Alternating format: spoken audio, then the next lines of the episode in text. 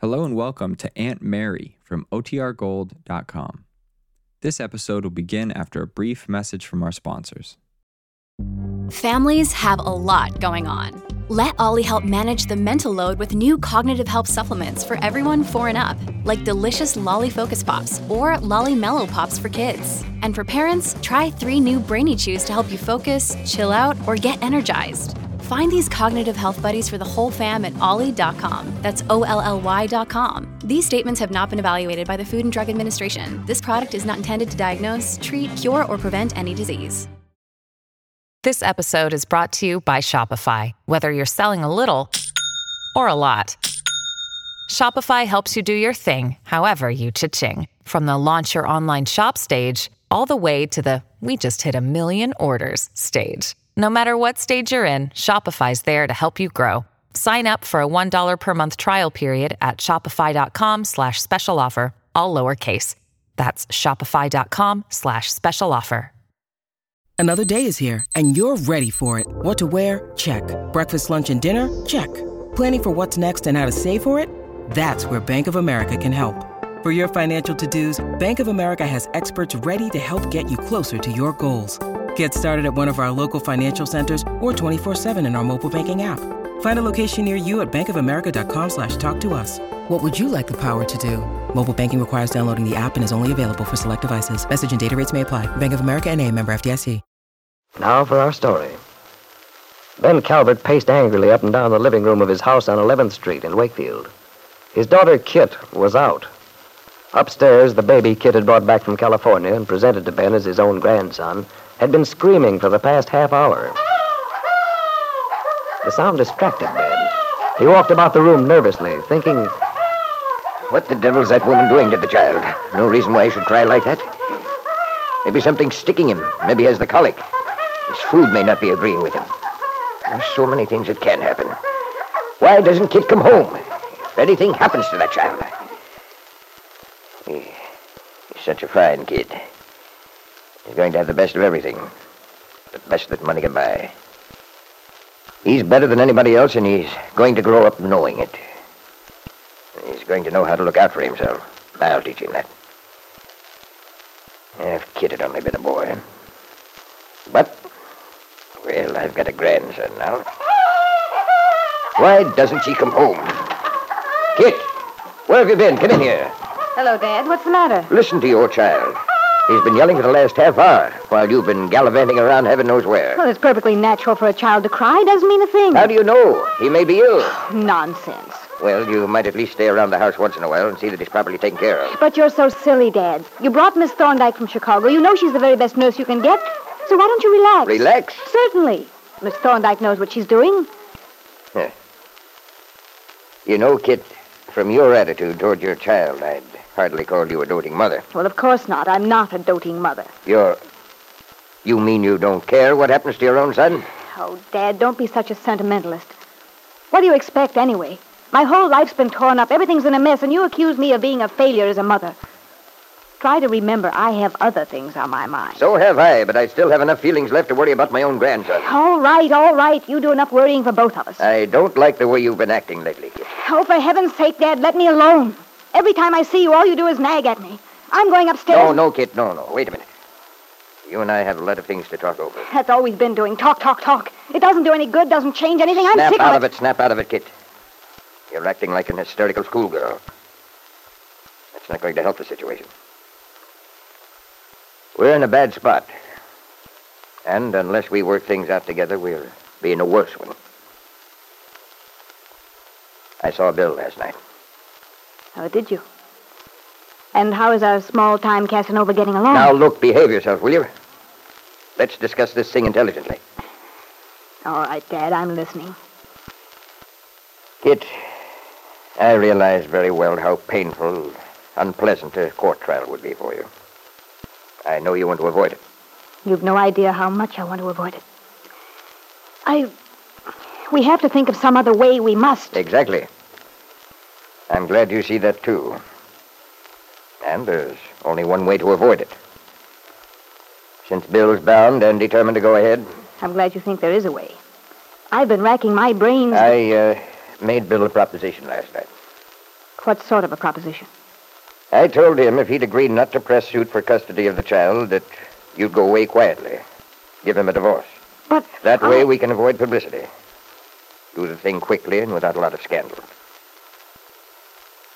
After all, the main thing Bill's interested in is his freedom. That stands to reason. Of course.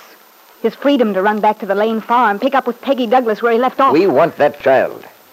And if Bill's mind is made up about the divorce, there's nothing you can do. That's funny. I almost wish it were the other way around. Other way. What do you mean? Just that I'd rather have. No, nothing. Just my feminine pride. Well, Dad, what did Bill say? Do you think there's any hope he'll accept this this proposition you made him? Yes, yes, of course I do. After all, he'd be crazy not to. He wouldn't know what to do with that baby if he had him. His whole life would have to revolve around taking care of it. Bill's well, young. even if he does, it's still a bad choice. But anything's better than the custody suit. Dragging the whole thing through the courts. You're right. We can't have that happen. And we won't. You mark my words. Bill's not entirely crazy. He'll listen to reason. Yes? It's as good as settled. At that moment, Bill Meade, whose love Kit had tried to hold by tricking Lisa Fenner into giving up her child, was on his way back to work at David Bowman's bank after a trip several miles away to inspect some property. Suddenly, Bill pressed down the brake of David's car, which he used for these business occasions, brought the car to a stop. He'd recognized Aunt Mary Lane's little pickup truck, parked by a farmhouse, just as Aunt Mary herself emerged from the house. Hello, Aunt Mary. Why, Bill. Well, this is a nice surprise. Well, I should say it is. I'm awfully glad to see you. You're just what the doctor ordered. You look awfully well to me, Bill. I don't believe you need a doctor very badly. Oh, I'm in good shape physically, but mentally I'm sort of up in the air. Well, that's too bad, Bill. Anything I can do to help? Well, if you can spare the time, I wish you'd get in and sit down for a minute. Uh, I'd like to tell you what's been happening. Why, I think I can spare the time, Bill. Nothing's ever so important that I can't take a little time out to talk to a friend. Oh, swell. No, no, don't bother getting out. I'm able to get into a car without a man's help. Eh, I, I hope you don't mind my telling you my various woes, Aunt Mary. I've sort of adopted you as my mother confessor, I guess. Well, of course I don't mind, Bill. I'm glad you trust my opinions enough to ask my advice. But please don't ever consider me infallible. Everyone can make mistakes, you know. yeah. But somehow I doubt that you make them very often. Well, Aunt Mary, what I wanted to tell you was this. Um, ben Calvert made me what you might call a sort of a proposition last night. You did? Yeah. What about Bill?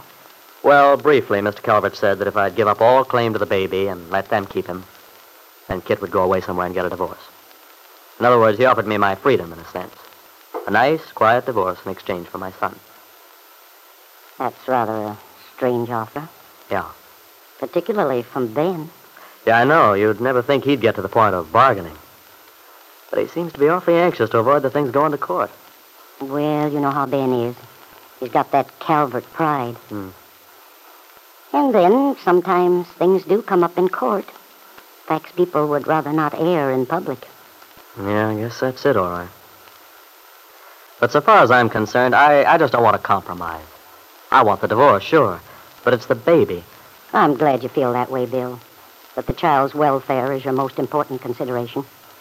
If only I could be sure it is best for the kid. For me to have him, I mean. It's such a responsibility. If I have him, I want to be sure I can do a good job of it and, you know, of bringing him up properly. Oh, somehow, Bill. I'm not worried about that. I think you could. Yeah, I think I could. But I'm puzzled about Mr. Calvert suggesting that arrangement. It kind of bothers me. Well, it does seem a little odd that Ben's willing to give up one thing to get another. Not like him. But, as I said, he must hate the idea of bringing the matter up in court. Of course, he may realize that there's always the chance he might lose everything in the end. Yeah, that's so. In a way, that bothers me, too. They say it's pretty unusual to award a child to its father. Suppose we did go into court. and I lost. Well, that's something we can't be sure about. But at least, Bill, you'd have some chance that way. I mean, if you were to agree to Ben's proposition right now, you'd know you'd given up your son completely. Oh, I hate to think about it. Bill, you've already told me that what you have to think about is purely and simply what will be best for the baby. That's the important thing. And I feel that whatever you decide will be best in the long run for the child's happiness. That will be the thing to do. As Bill continued on his way to town, he thought over what Aunt Mary had said. Yes, the most important question was what would be best for the child? But Bill asked himself again suppose he refused Ben's proposition, insisted on going to court. He might lose out entirely, lose custody of the child, and in the end, never get his freedom.